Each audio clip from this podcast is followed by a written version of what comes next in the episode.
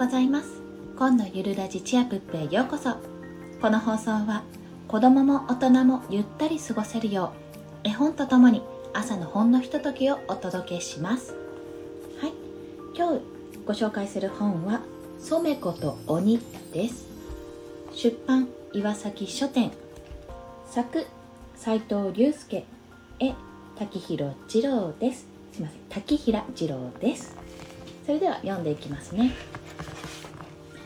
染子と鬼。染子は5つだ。染子は毎日退屈していた。大人たちはなんてつまらない毎日を送っているんだろう。染子のように一生懸命に遊んだり生きたりしている者は誰もいない。染子が少し面白くなって少し夢中になると大人たちはもう並行して「染子あっちゃ行って遊べ。いい子だからな」って言って言ってしまう。夫もおっかあもあんちゃんも姉ちゃんもそうだ。村のおじさんおばさんたちは遊んでくれさえもしない。顔を見ると「あちさ行けあちさ。一人で遊べいい子だからな。おばさんは仕事で忙しいんだ。そういう。ところがある日染子といくらでも遊んでくれるおじさんが来た。染子は門で草を摘んでいた。草はごちそうだ。草っぱらはお座敷だ。いただきます。なんと本日はいいお天気で。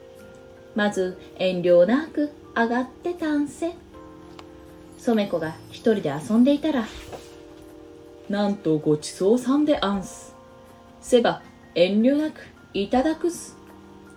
そう言って一人のおじさんが前へ座り込んだ。少しどこやら怖い顔をしているんだけど染子は喜んじまって泥のお団子まで進めてしまった。まんずまんずご飯がお休みなんしたらこの団子も一つ上がってたんせ。へいへいむごむごん？これはうまい。これはうまい。どこか怖い顔をしたおじさんはうまそうに泥団子を食べる真似までしてくれた。こうして染子は鬼にさらわれて鬼の岩山で来てしまった。染子はうちの者に離れてたった一人岩屋に連れてこられても泣いたりなんかしなかった。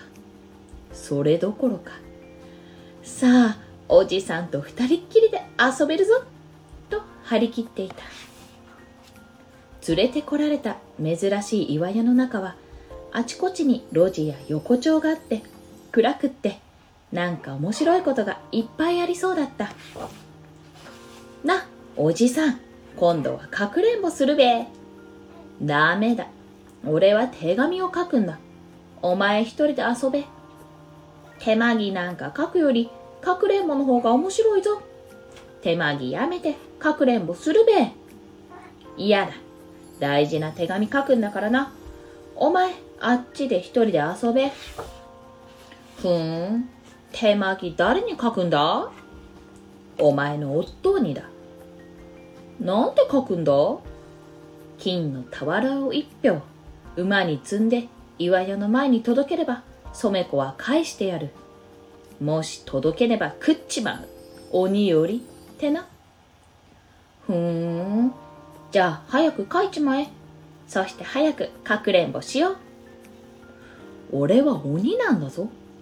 お前俺が怖くねえのか。ん？怖くない。かくれんぼしよう。ふうよし。鬼はもうめんどくさくなっちまって。染子が泣いたって構わないと思って人間の姿をやめて鬼の姿に帰った。あららあららおへそが見えら染子は虎の皮のふんどし一枚の裸の鬼の姿を見てキャッキャッと笑った。なお前鬼なら鬼ごっこしよう。さあオラが逃げるから早くオラを捕まえれ。さあ、お兄さん、こちら、手のなる方へ。染子はちっちゃい手をピチョンピチョンと打って、鬼の周りをちょこまかと跳ねて回った。岩の机の前に座っている鬼はやかましくって手紙なんぞ書けはしなかった。染子がいなくなって大騒ぎして探している染子の夫の家へ鬼から手紙が来た。それにはこう書いてあった。染子の夫よ。